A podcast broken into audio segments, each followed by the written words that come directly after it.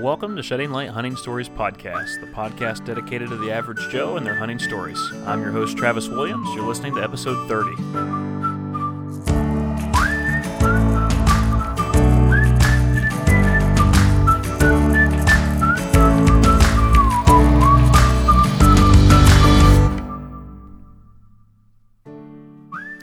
Hey guys, welcome to the show.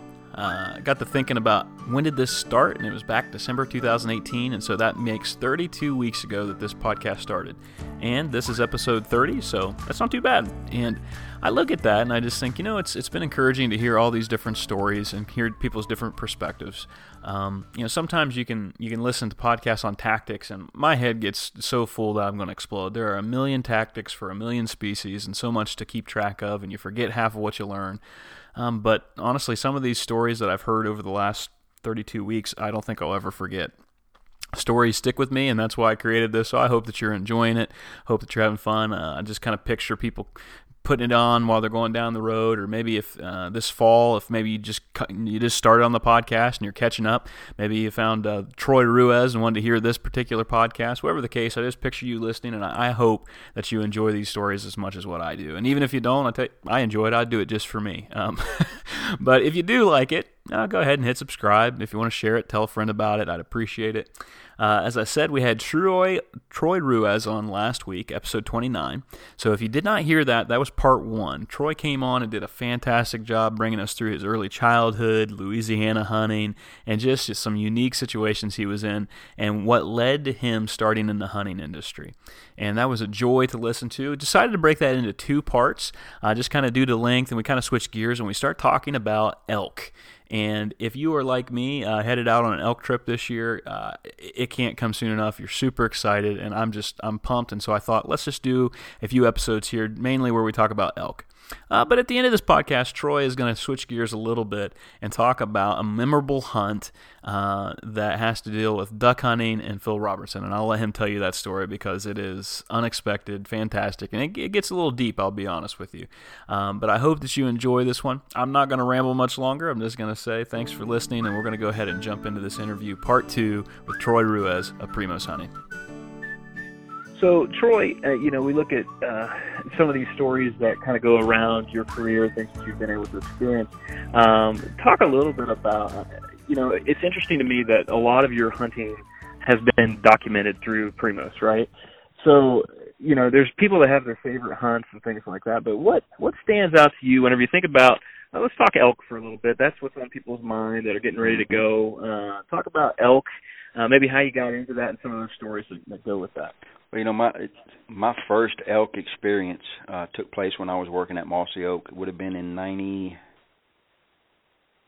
I think ninety six or ninety seven, and um, it was me, Tack Robertson, who was working with me at Mossy Oak at the time. He um, he actually manages um, a big duck lodge over in Louisiana at the at right now. Uh, my mind just went blank at the name of it, and I know everybody in it. Again, like earlier, my mind went blank. But we were we were going to go and film a friend of ours over there, Corky Richardson, who was a, a PSE pro staff shooter. Him, another fr- very good friend of ours, Bill Epeards, who was a PSE pro staff shooter, and also Pete Shepley at the time, who owns PSE, who was invented PSE. And we were all going to go elk hunting in the Gila. Now, at the time, I, I was a little. I, not, no, I can't say I was a little. I was a lot heavier than I am now, uh, especially in my younger years, and and I had gained a pretty good bit of weight when I got into the, the car wreck and not working that much. Um, so we were going to go elk hunting in the Gila. Man, I'm all excited about it. Knew nothing about elk hunting other than what I've read and seen and talked about because I had never been yet. But I'm going with these guys that know elk hunting from one end to the other we get there and we we spike camp. We did everything, you know, everything on public land that you could do, and it was just absolutely incredible. And I'm I'm filming Corky, and we finally get on this one big bull after about five days, and I'll never forget about the second day. We got these bulls bugling. We were down at the bottom of this valley, and back in those days, the cameras and the equipment that we carried is, was much more heavier and much more bigger than it is now. Um, mm-hmm. I tell the, I tell these young guys today, I mean, man, you think running up the hill with a GoPro and a little XD cam is something? You ought to try carrying about 95 pounds on your shoulder and going. And that's the truth. I never forget because back in those days, we didn't have the cool vests and all the stuff that we wear nowadays. I my turkey vest was my vest to carry all my equipment.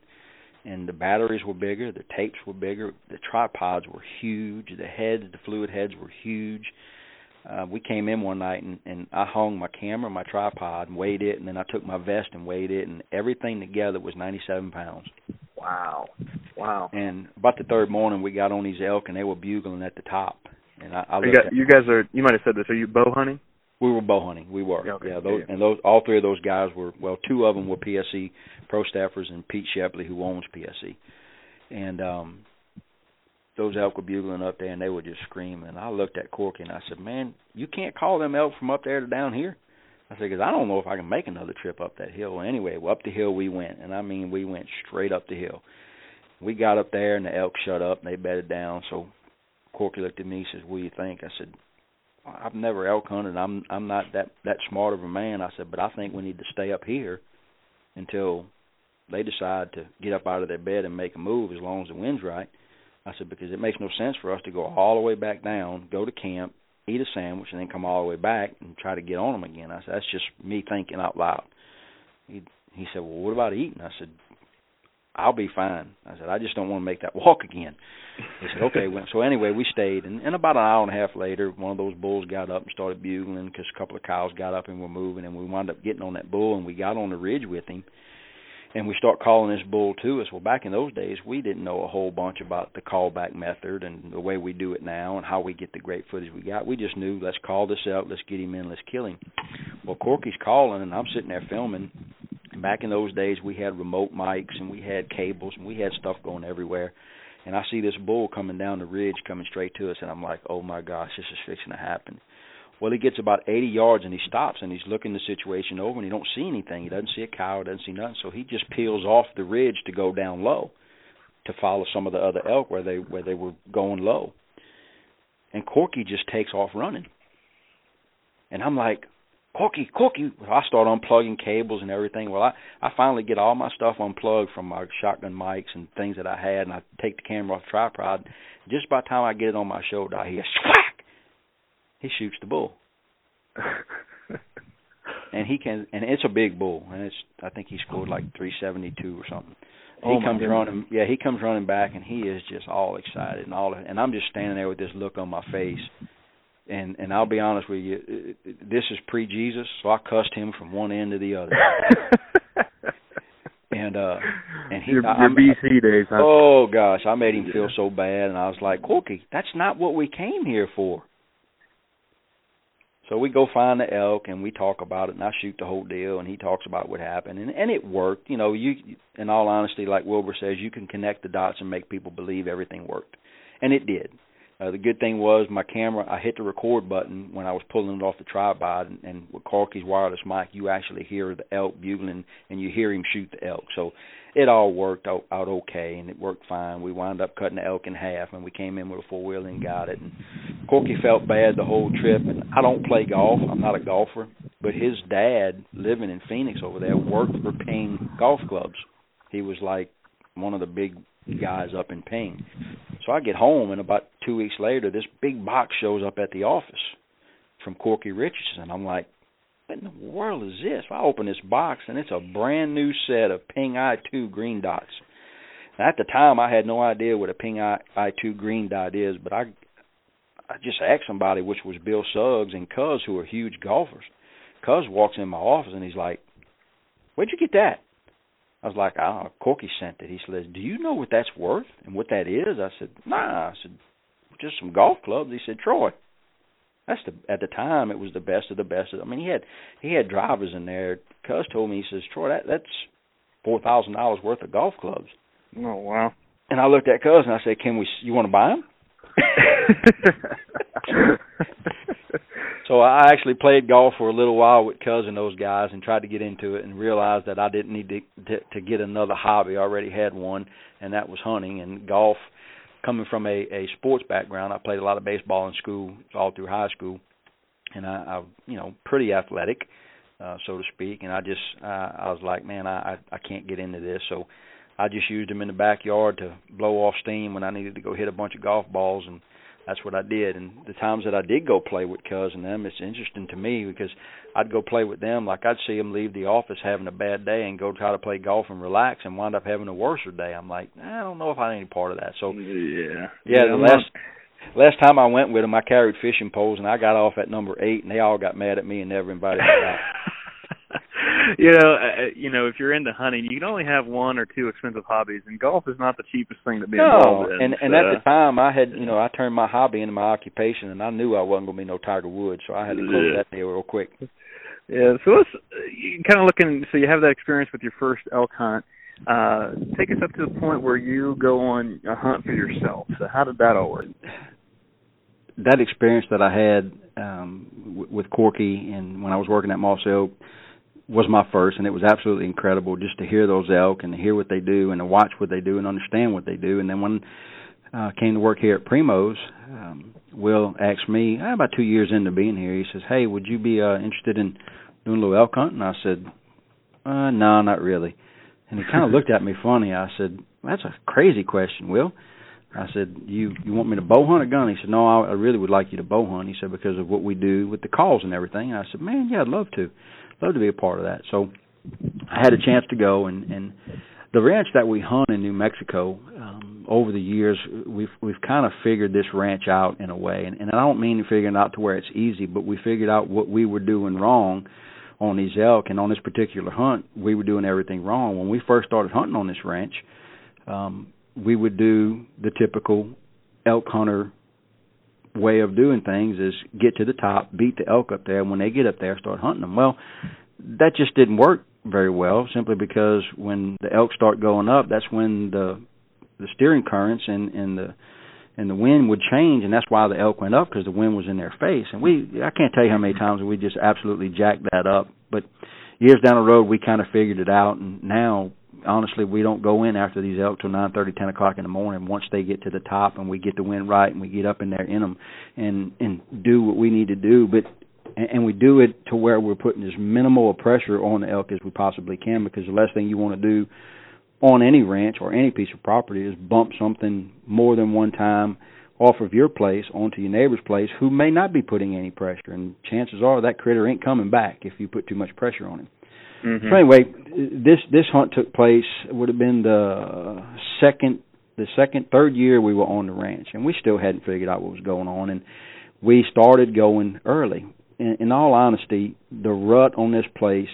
Uh, we figured out really starts happening. The, the key day to be there is about the 13th of September whereas we would always go the first of September. That's that's just that's elk rule, man. You go to the Midwest, I mean to the western part of the United States to elk hunt, you go the very first of September. Well, we learned that's not the smartest thing to do on on this ranch the way the rut rolls. But this was the first week of September, and the elk were bugling, but it was a little bit bugling in the morning and just a little bit in the afternoon. And it was myself, uh, Jim Thompson, a friend of ours who runs the ranch, uh, Shane Smith, who was filming with us at the time, and Art Mott. Um, Art was there to to call for me. Shane was filming, I was hunting, and Art was going to be the guy that falls back and calls. And we just couldn't get on any bulls that were responding to calls, so we decided to go hunt a water hole that we had uh, come across that had a pretty good bit of sign on it, and just sit there for the afternoon and just be patient and see what happens because we knew these elk were coming out of this drain at some point in time. We just didn't know at what time they were coming through there, whether it was after dark or you know middle of the day or whatever. So we go to sit at this water hole and it's a it's an incredible spot because you're up on the side of a ridge. Almost like being in a tree stand, and the water hole's down low. So it's about a 15 yard shot straight down, but across the water hole to the other side, it's about 40, and then up the other bank, it's about 60. And the hole's in a ravine, and it stays with water uh, because it's a working cattle ranch. And we sitting there that afternoon, and and somewhere about I don't know an hour before dark, because it's in the deep ravine and in the big valley. When the sun goes behind the mountain, mountain, mountain, um, you get a lot of shade in this ravine, and still have a lot of daylight. So you really got time. Anyway, I guess about an hour before dark, this elk bugles up the drain, and man, I came uncorked because in my mind I was thinking, yeah, we're not going to hear nothing, and we we're going to chase elk for the next five or six days, and here we go again, same old, same old. And when this elk bugle, he was straight up the drain, 200, 250 yards, and I'm thinking, oh no, this might happen. And then he bugled again, and he bugled again, and I can tell he was bugling out of his bed because it was just a, just a simple little, just letting everybody know where he was. And it got quiet for about 15, 20 minutes, and the next time he bugled, he's a hundred yards, and I'm thinking this thing's coming. Well, immediately the adrenaline rush goes from zero to sixty like it was nothing. Just boom! Immediately I get the shakes and I'm freaking out and I start looking at rocks and I'm ranging this and I'm ranging that and I'm I'm trying to make sure that where he's going to go and then I range like ten or twelve different spots and then my brain goes, Troy, you can't compress all that, son. How are you going to remember all that? so it's it's once you get out of the drain and down into this bottom, it's it's just big spruce and and and big giant pine timber. But under the pine timber, it's kind of grown up a little bit, so you really can't see an elk, but you can see his rat coming. Well, I look out there and I could see this joker coming. I'm like, oh my gosh, he's coming straight to the water hole. Shane's over my right shoulder video, and Art and Jim are sitting right behind me because there was no need to fall back and call because the elk's coming to the to the uh, water hole. And he's coming and he's coming. I lose sight of him. I see him. I lose sight of him. I see him. You know how that goes. Just like deer hunting, man. Your adrenaline goes, and you're like, oh, he went the other way, and then all of a sudden there he is. And he pops up right above the the rim across the the little water hole there, and drops down, and he's coming through the rocks, and I can hear his feet just crumbling in the rocks and rocks are rolling off in the water and he goes down and he starts drinking. And he's drinking water at the bottom of the hole at 40 yards facing straight at me and his ears are back and you, and, and it's it's such a quiet afternoon that you can actually hear him drinking. They, they, they don't drink like a dog. They drink like a cow or a horse. They they sip the water. They suck it in. And you can hear him on the video just well Shane is sitting behind me and he opens the the flip out viewfinder on the side of the cameras that we were using at the time, the Sony 400s. It had a regular viewfinder, but it also had a little flip out viewfinder that you could view if you needed it. Well, he looked to was wanted to make sure his colors were right and he was in good focus because he was backed up away from the camera. And when he shut it, he shut it and pressed it to lock. And the noise that it made, audibly, I don't. I heard it because I was sitting right next to the camera, but I don't think if you was five feet from the camera, you couldn't hear it. But this elk heard it, and and it's funny to watch the video because when he shuts that door, it goes. It's it's like, I mean, you can't. I can't even make it that that soft. And when he shuts that camera, the elk's ears go from being straight back and calm and relaxed and drinking water to whoop, they go straight in front of him and straight up. And he stops drinking water, and I'm like, he heard that and he picks his head up, and I still remember it, I, I, which I can look at the footage, but I can remember seeing it, the water just dripping off his chin. It, and to me, it was in slow motion at the time, and it's dripping, and he looks right up at us, and he's just staring at us, and I'm like, crap, he knows we're here. But he bolts to run, and he goes up to the to the top of the bank, and he stops, and he's standing there, and he's looking at us, and he barks, and he's kind of quartering away. And I just drew my bow back, and Shane says, "You can do it." He's sixty and I'm thinking I'm not even thinking yardage at the time now. I'm just thinking where do I put this arrow? Where do I put this arrow? And and Art Mott, who was sitting behind me, had a rangefinder, and he goes 61. And when I heard him say 61, I knew the elk was was he was on pins and needles. I mean, he was G waiting on O, and I'm like, gosh. I, so I aimed low. Uh, I put my 60 yard pin about well, actually my 60 was on the ground and my 50 was on his heart and I said I'm either going to miss him or he's going to duck right into it. And when I pulled the trigger, instead of wheeling to run in the opposite direction, he turned to to run down the hill to his left and my left, which when he turned, his left front leg went back, and when he did, he turned, which opened up his chest level to me, and my arrow went right between his brisket and his front leg and went right through his heart. And I thought to myself, you know, at first I wanted to think, man, that was a great shot, Troy. You're incredible. But then I thought, I don't know who made that arrow go where it had to go, but thank you, whoever that was. and uh, the elk ran off and went over the hill, and I, you know, we did the same old thing. I turned around and I'm just, I'm just ecstatic at what just happened. And I told the guys, I said, hey, I don't know. We look back at the footage, which is one of the blessings of being able to video, is going back and look at what happened. Whether you go in and look for the animal, you don't. We really couldn't tell where the arrow went. I told Shane, I said, "Y'all all stay right here. Let me just ease down there. Let me look at my arrow, and that'll determine whether we go or we just go back to camp." Well, when I picked up the arrow, there's just there's blood everywhere on the side mm-hmm. of that bank. You just couldn't see it because it was just a splatter.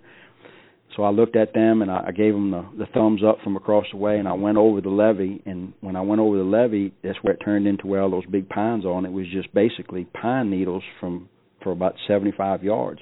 And I could just see I, my naked eye, I could see the blood trail through the through the pine needles. And I just walked over the hill and kept going, and I never even told them what I was going to do. And I kept walking, kept walking. I went about 70, 75, 80 yards, and I seen him laying there dead. And man, I just stood there looking at him, and I'm like, is he dead? You know, and and and I had my bow and I knocked another arrow and I just eased up and eased up, and the whole time I'm looking at his rack because he's a really nice bull. He probably I think he wound up scoring like 322, and and for me that's, mm-hmm. I, that's look I. Yeah, I'm still I'm still on the first come first serve basis when it comes to elk hunting. The first one walks up, I'm shooting it. But I walked up and and I never once thought, Troy, look at his stomach, see if he's breathing. But he was dead as a hammer, and, and and I came back and I came running back. I was so excited, and when I got about halfway down to the water, I jumped, and and I thought to myself, that wasn't very smart. Number one, you don't know how deep this water is, and you don't know what's in it. And when I landed in the middle of the the tank that he was drinking water out of the the pond, um, it was about knee deep, and I hit that pond, and I said, I got him, and I found him, and oh man, we were high five, and the sad thing was nobody ran out into the water to come congratulate me. I had to walk out. They didn't want. But that that was my that was my first one, and and it, it the funny thing is he fell like 25 yards from the road, so we was able to get the truck to him and and load him in the truck whole so we can take pictures of him like I wanted to. And it was actually Brad's brand new truck, and when we loaded him in the truck, we loaded him in butt first, and we slid him in the truck. Uh, Art and Jim were in the truck pulling the back end, and me and Shane were pushing the front end. And his G3 went right through Brad's back light of his truck. uh, the, uh, making it smart. yeah, yeah. I mean, I'm. You know, hey, you get your first elk, you tear up your friend's brand new truck. What the heck? Uh, yeah. Oh man, I can't wait. I tell you, people who listen to this podcast at all know that I'm I'm headed out for my first bow hunt. I went out in 2016 uh rifle hunting, and um, you know, I just it was just so challenging, so hard. I was in Colorado, and I said, you know, if I ever go back, I definitely want to have a bow in my hand because I actually I don't know if it'll be easier, but the whole calling and getting in there whenever they're vocalized. You talked about that that elk being in the drainage, and yeah. that's that's what I'm going for. I want to hear those elk calling. I want to get into that game, and, and if I get something well, great, people but just say being that. out there. Yeah. They say it's easier, uh, either or, whether you go with a rifle or with a bow. None none of them are easier because think about it when you when you go in during the rut that's the easiest time to catch that bull at his most vulnerable time. But then you're dealing with all his cows. Mm-hmm. When you go with a gun in the late season, you find a feeding area, you find where they're spending all their time. Then you're dealing with a bull that's probably almost went nocturnal, and or, you know, he's so nervous about what's going on around him. Every every level of sense sense is at its highest. His ears, his eyes, his yeah. nose, everything. And and so either or, it's not easy. Killing elk ain't easy. I'll be honest with you. Killing a cow is probably the hardest thing you'll ever do. Yeah, yeah.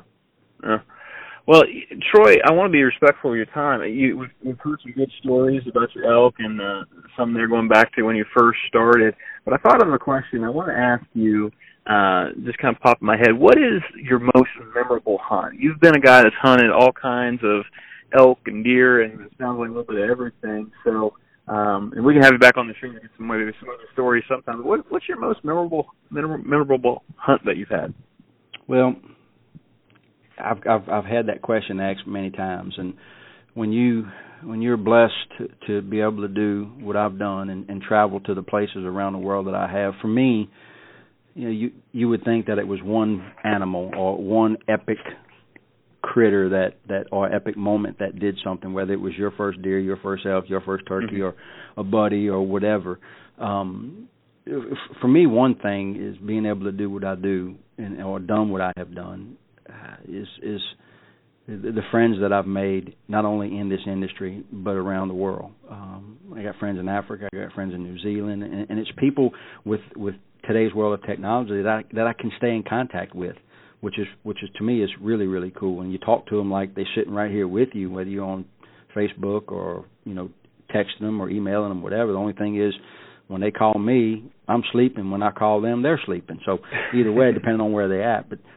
but I've had that question asked to me a lot, and and it's not a deer hunt, it's not an elk hunt, it's not a turkey hunt, it's not some of the more epic type hunts for me. That's my uh, truly my most memorable uh, hunt slash uh, moment slash life changing experience. But for me, it was it was in December of of '99 and I was uh, duck hunting in Texas. It was me and Phil Robertson, and back then the Duckman crew.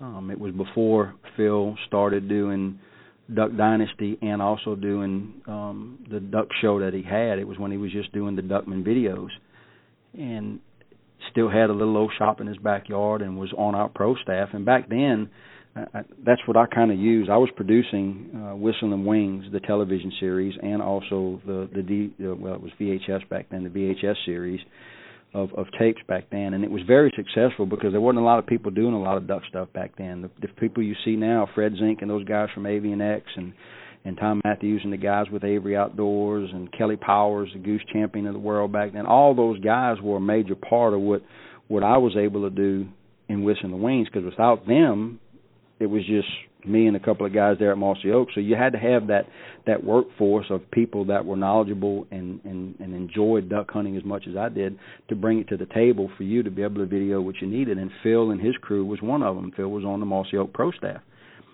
and this uh this, this story and the the moment of this hunt or, or the, the the time of this hunt was was all started way back in the beginning of my little life. Um, th- there was somebody uh, and, and from a much higher being putting this whole puzzle together to get me to this point. And but prior to that that hunt in December, um, I'll, I'll back up to November.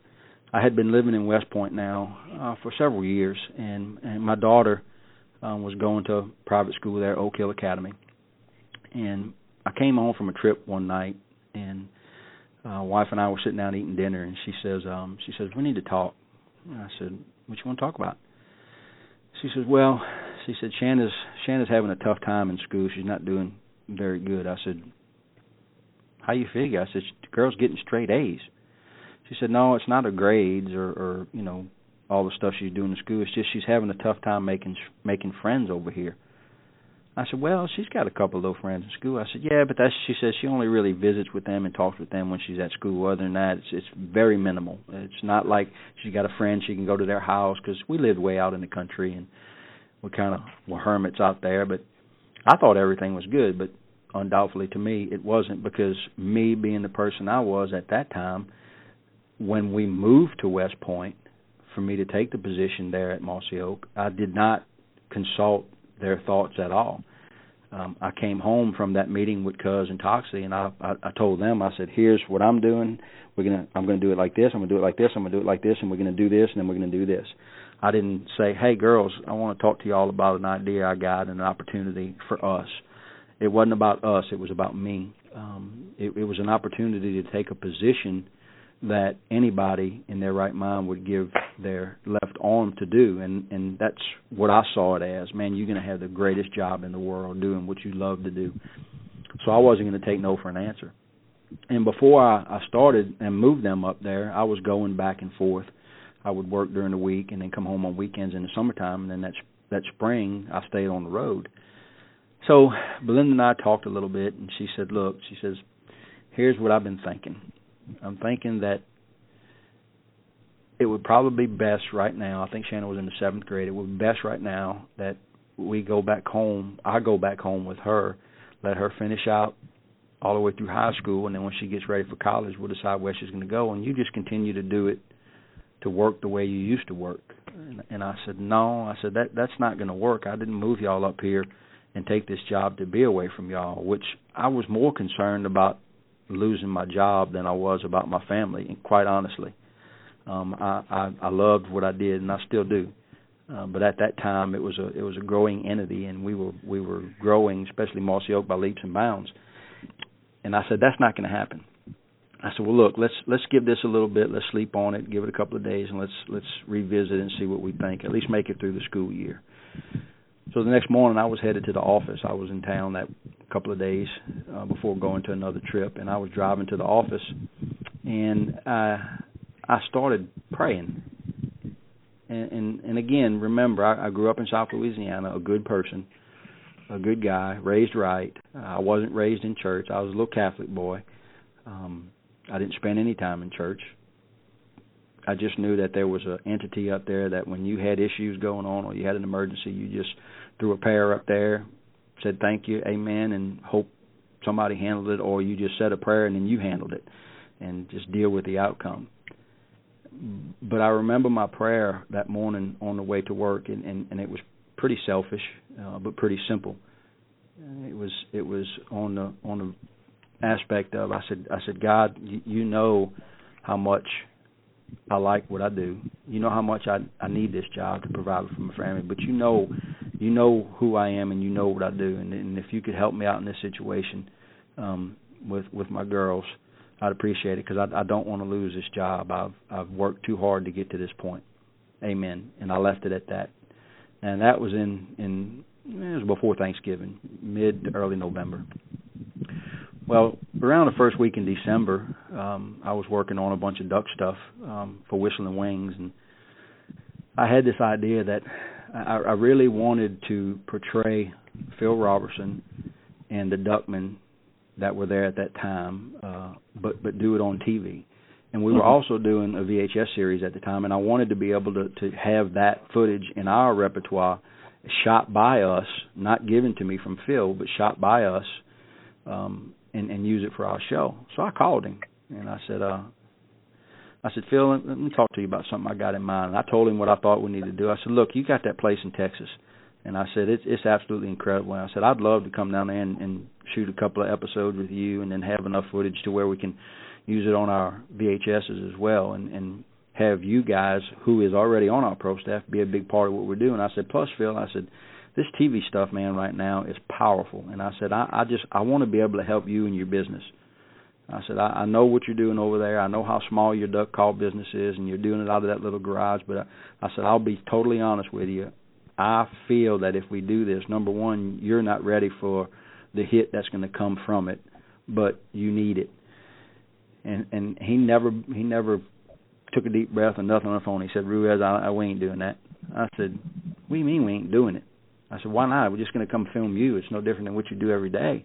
He said, Ruiz, no. He said, you, you got to remember, we're competitors in Walmart. You know, we have our VHS tapes, the Duckman, and you have Whistling Wings. And he said, you start pasting my face all over those videos, and you're going to outsell me, and people are not going to pick up my videos. And I said, no. I said, that's not going to happen. He said, what do you mean? I said, well, we don't put nobody's face on the video covers. It's just it's the ducks. It's usually a good duck picture, and it says Whistling Wings, and I said I might have a little screen grab on the back of it from the inside of the video on the back cover, and it'll in in, in copy it'll read that you're on it. But I said, but other than that, that's it. Plus, you'll have two TV shows that won't cost you a dime. Mm. I said this ain't going to cost you any money. I don't want I don't want you to be out of pocket anything. You just tell me where, when. I said I know where, but you tell me when and what time I need to be there. And he took a deep breath. He said, Ruiz, let me get back with you on this one. I got to talk with Big Red and a couple of guys. I said, all right, just let me know. I said, come on now, season's not far from being out.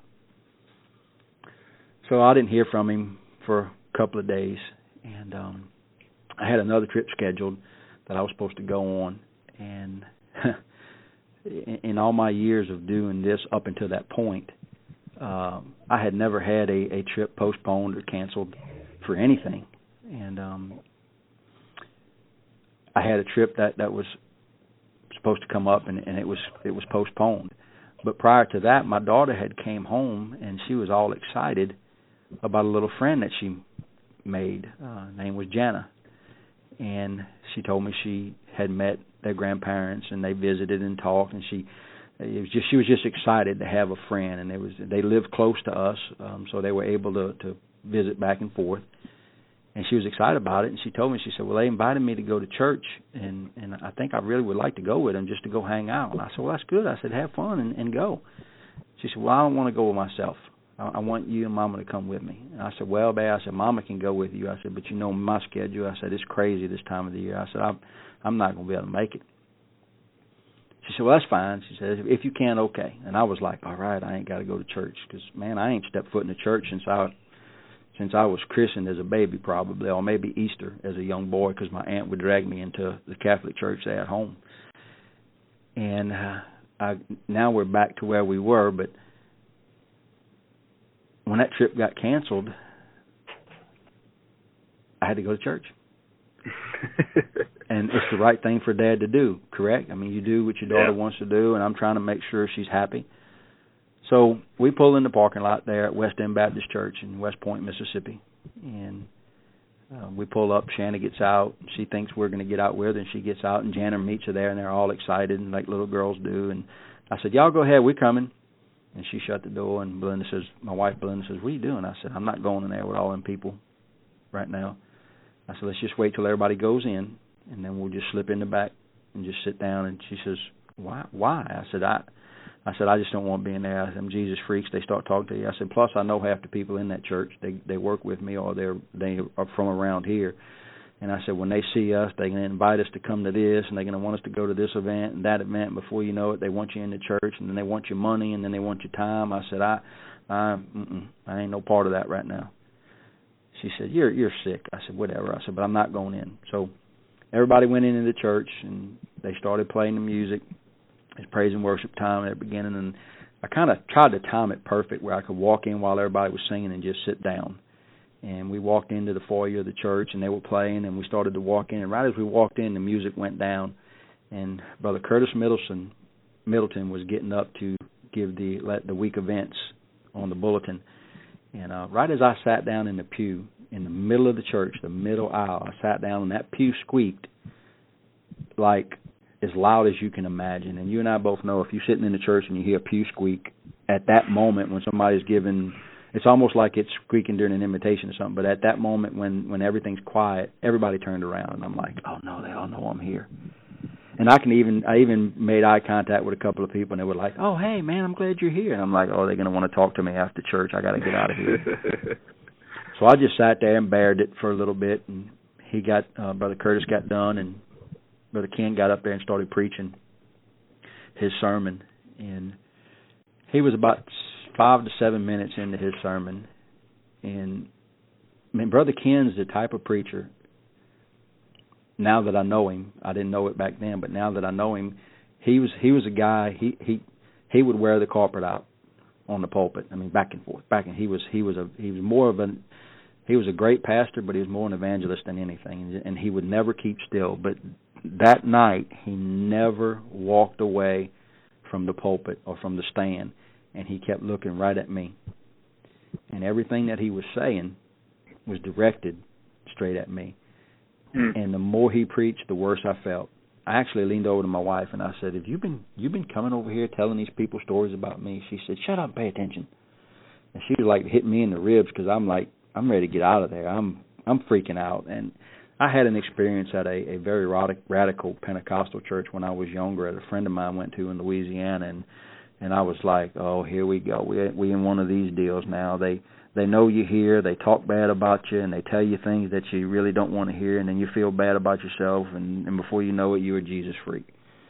Not that I was against Jesus. I didn't even know who he was, and it didn't bother me.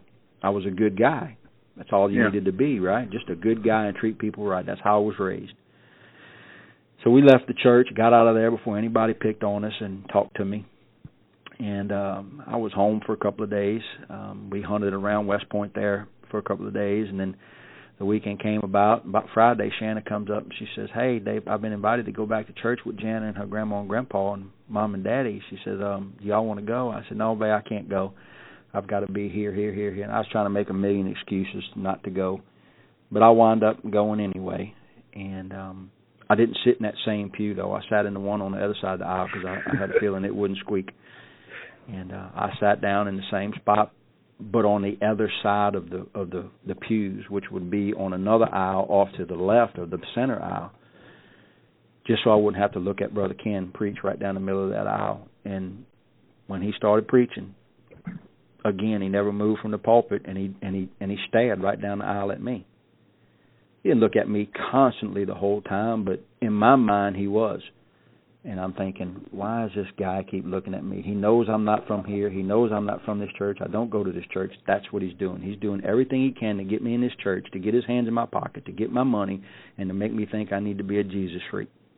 That's what I thought. That was my mindset at that point in time in my life because I was I was just too busy with life. I left out of there, man. I was I was like I actually I was kind of scared trying to figure out what was going on because some of the things he was saying it was the the the the brokenness that it gave me and the conviction that it gave me was was overwhelming and and I was like this this is just crazy. I got to I got to get back to work just to forget about this. Well, I go back to the office that that following Monday and, and Phil calls me. And he says, "Ruiz, let's do this thing." I said, "Well, what are you talking about?" He says, "That that hunt you want to do. When can you come? I said, Well, I told you to tell me when you want me there. He gave me the date, which was pretty quick. Uh, was within four days. And I loaded up everything. Me and Justin Flaherty, who worked with us at the time, we loaded up in the van and we took off to Texas and met with Phil and got everything unloaded and we were ready to go for the next morning and was hunting with a friend of ours, Benny Prince, who owns some property there in North Texas and those those ducks it's absolutely incredible. They're coming out of peanut fields feeding in dry peanut fields and they come into all these cow tanks. And i don't mean a, a metal tank. They come into cow ponds out in mm-hmm. in pastures and in the, in the woods there in Texas. And everybody's ever been to Texas you know what I'm talking about. And that's what you're hunting in. So for for for a videographer who's filming ducks it's it's the ultimate place to film because the ducks are coming to the X. They come in right there every single time. And it's absolutely incredible to video Mm. So we get there the first morning. We go out, and we have an incredible morning. Just pin a bluebird day, pintails and greenheads. Just man, just coming in. It was it was like shooting them at 15 yards, and you know got to the point to where I was telling Phil, all right, that duck right there on the left, shoot that one. You know, you can pick the duck and shoot what duck you wanted to kill. oh, that's awesome. Yeah. yeah, it was perfect video, perfect for video, and everything went great. And and I've been knowing Phil now for several years, and and really didn't know Phil's story or his life story and, and nothing about him. I just you know I knew him as Phil the Duckman from Louisiana, the same state I'm from.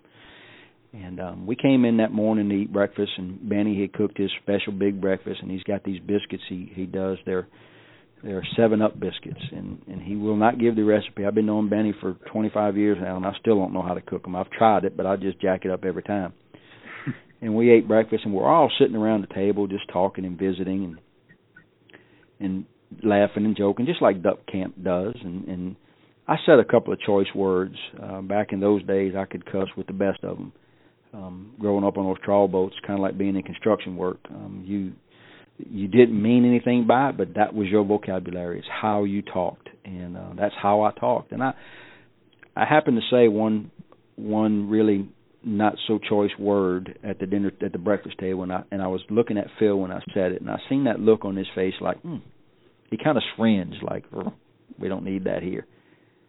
And, and my first thought was man, you know, I've been hunting all morning with these guys and I I, I never heard anybody now that I think about it, I'm sitting here with headphones on, I didn't hear anybody say nothing. I said I must have pressed a button or something. Some somehow something happened. I don't know, I just kind of blew it off. Didn't say nothing about it. So the next morning we go hunting. We have another great hunt, and I grabbed Phil and I said, "Look, Phil, I, I need to get you over here." I said, "While everybody's picking up decoys and stuff, and Justin's filming some B-roll footage and stuff, I need you to come over here. I want to do a uh do some interview stuff with you." Oh, Ruiz, we ain't doing no dang interviews. I said, "No, really." I said, I, I need to talk to you. Got some questions. I need to ask you about a couple of things, and just talk to you about a few things about hunting and Phil and the family. And he said, Ruiz, how long is this going to take? I said, Man, I'm telling you, 15 minutes tops. I said, we can knock this out pretty quick. All right, come on, Ruiz, let's go over here. So we went and sat at this one little spot. I set him up against this big, huge live oak tree that we were by, and and uh, I set the camera in a way that I've never really done it for an interview, but I had to kneel down and look over into the viewfinder and you know talk to Phil and look down, talk to Phil and look down, and I had Phil film Phil framed um really tight. I wanted it to be really personal and and and I never never would have framed anybody like that, but it just some reason it this this had different feel to it because it's the Duckmen's Phil, you know, and this is before he was who he is now. Um yeah. the hype in the in the TV world. And and the beady eyes, the wind wind beaten face, the long black beard and we start talking and I start asking him questions and we visiting on stuff and, and and he's talking about hunting and growing up hunting and trapping and being a river rat and all the things that we all know now about Phil. And somewhere in that interview the tables kind of changed. And and there were some questions that I started asking Phil that um in several years back I used to have to go back and look at the footage and and listen to myself ask those questions because it wasn't me asking those questions. And, and it was questions about God. It was questions about salvation. It was it, it was it was weird how they came about. And I and I don't know well I know he didn't come out with it but it was just it it somehow found its way in our conversation. Hmm. and and the further we talked and the more we talked the deeper it got and the deeper it got and the more I felt like this is the same stuff and the same feeling I had those two nights at the church. I said what in the world is going on? Is is, is Phil and this preacher guy friends and they trying to grab me? What is this Jesus freak stuff you know and my my first thought was they pump it in the air that church and once they get you they got you so I kind of I kind of kept listening, but the more I listened, the more I felt like I felt that night in the church. But it got worse on me at, at, at this at this hunt. Um, and towards the end of that interview, I literally could not lift my face uh, out of that viewfinder because I had filled I literally filled the viewfinder up with tears from just sitting there crying uh, from conviction and and and realizing that the things he was saying, I don't know why he was saying them, but man, they were just they were cutting me like a two edged sword, just like hot butter. And I just I didn't say nothing, man. We got the interview done. I kept my head down. I was like, man, that's perfect. That's awesome, Phil. Thank you, buddy. And he just kind of walked off and went into doing what he does. That night, I was sitting there going through the footage, trying to trying to just keep my mind off of what happened in those three incidences, and then I just I could not stop thinking about it. I could not stop thinking about what was said and, and, and the things that were said, especially at the church, and then then it solidifies it there with Phil, and I'm like, what in what is this? I just couldn't sleep. I stayed up all night, and the next morning we went hunting again and had another great shoot, and uh, I, I had to I had to tell Phil what was going on. I had to tell Phil how I felt, why this was happening. I don't know why I had felt like I had to tell him, but he was my friend who else do I tell at that time? Yeah.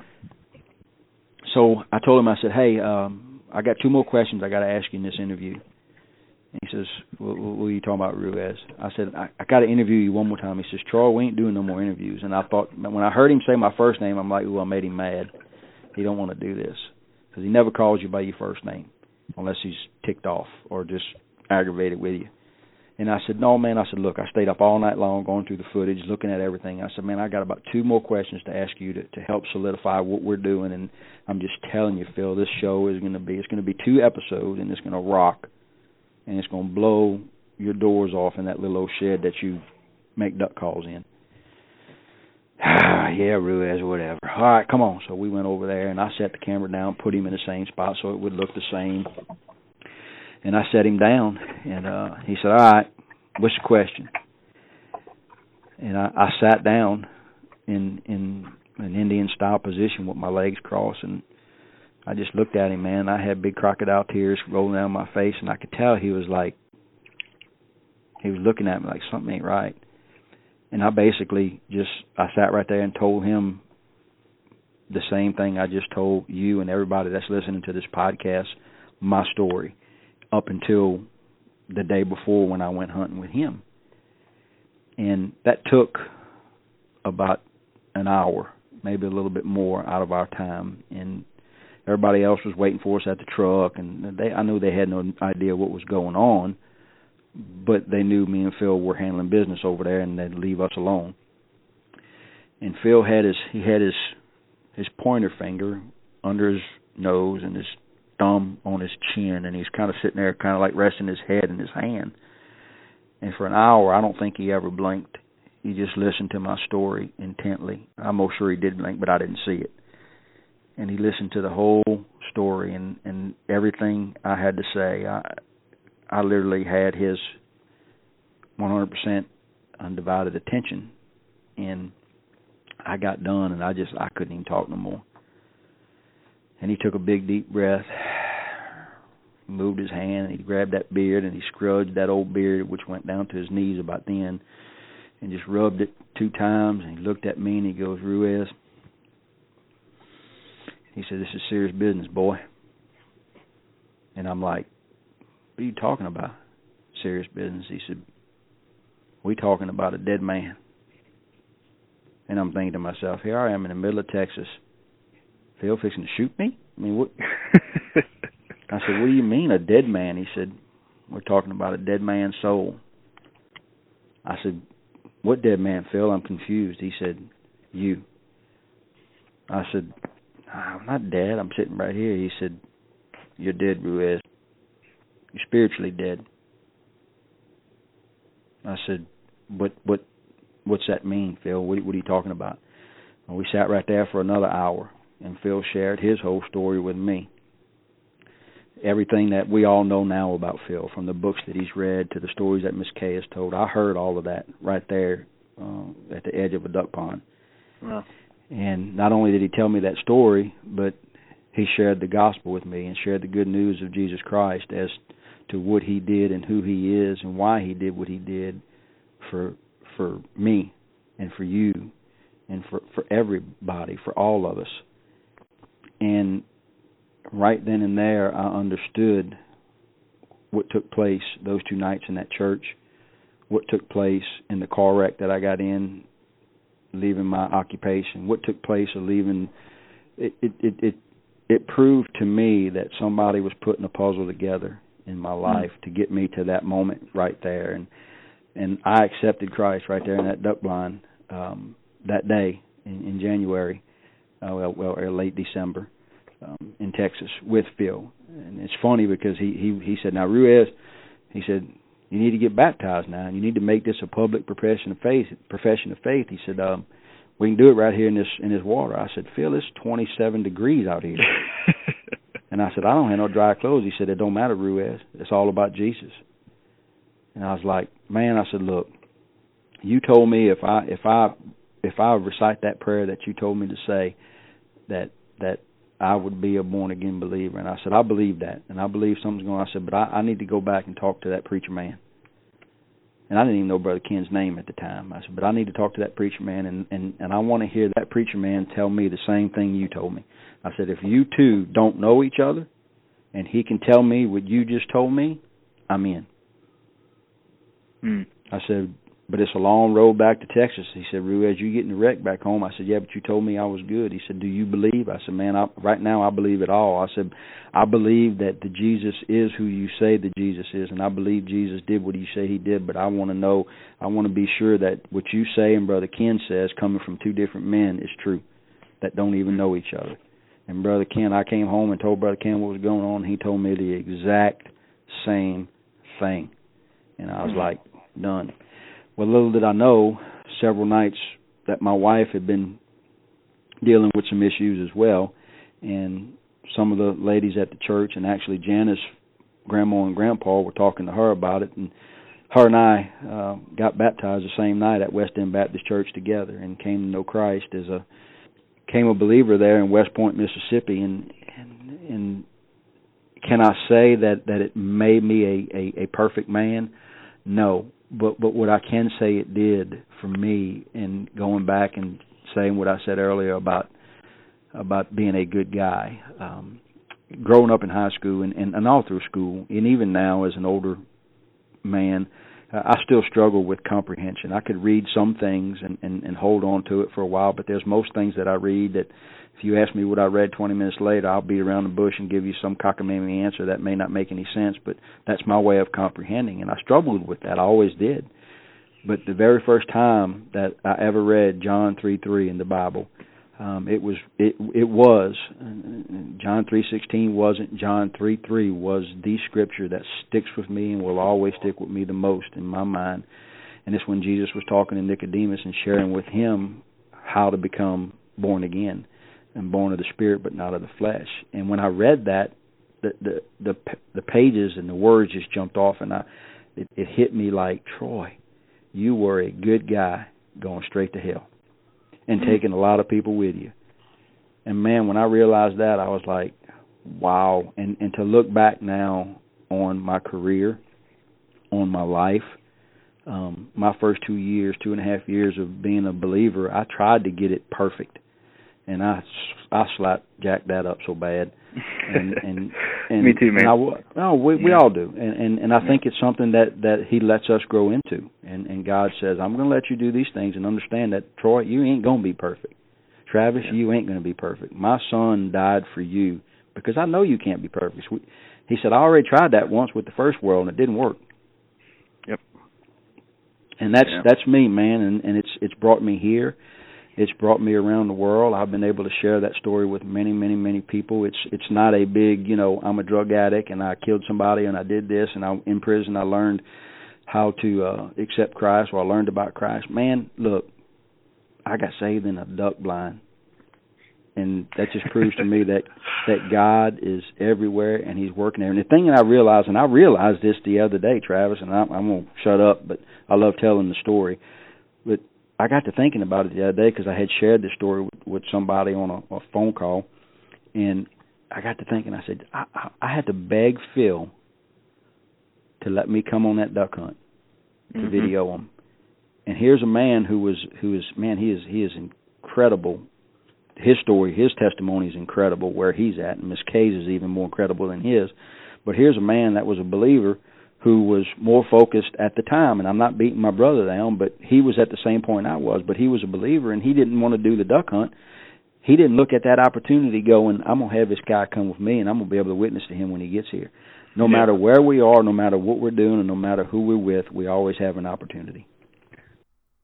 And that is where we will wrap things up with Troy Ruiz. Man, I enjoyed that. I enjoyed hearing his elk stories. That got me fired up. And then we got into that duck hunting. And I'm not a duck hunter, but that was an incredible story. And and you guys know that wasn't really about duck hunting. It was about uh, how Troy Ruiz became a Christian. And I'm glad that you, I'm glad I got to hear that story. I didn't know that story, and I've seen this guy on TV for years. And there's such power, once again, in hearing a story. And so, if you are a Christian, um, I would just encourage you rather than maybe yelling at people on Facebook about your political beliefs or standing on a corner with a bullhorn telling everybody they're going to turn or burn, um, I'd encourage maybe just to share your story. Um, share the way that God has changed your life. Because if He hasn't changed your life, then then we're not doing it right. um, Troy's life was completely changed through believing in Jesus Christ and and having Jesus take care of his sins. And my life was changed that way. I was only 11 when that happened. I'll save that story for another time, um, for for time's sake. But if you aren't a Christian and you're still listening to this, I, I have to ask you the question: um, What do you think about this? Where are you at? Is it something that you just you don't know about, you don't believe in, you have questions or doubts? Um, I'd love to talk to you. I'm not going to cram anything down your throat. I'll just tell you what, what I believe and what I think the Bible says. That's where I think we get our answers from. Send me an email at sheddinglightod at gmail.com. I'd be more than happy. I'll respond very quickly, uh, even give you my phone number. We can chat back and forth and, and see where you're at on things. Um, if you choose not to believe, that's I hope that you'll still keep listening. We have a plenty of good hunting stories coming up, and that's part of what this podcast is about is these stories. So uh, I hope that you won't won't shy away. Um, but that's where we're going to go ahead and wrap things up today. I, I really appreciate once again Troy coming on. You can watch Primos just about any time that you want to on TV. I don't have to promote that. They are uh, already uh, just a great company, and um, there's plenty of good products to use from them. But I, I, think Troy would rather you just kind of listen to some of those words that he said at the end, and, and that's how we'll close. Thank you guys for listening to this episode, and remember to shed the light.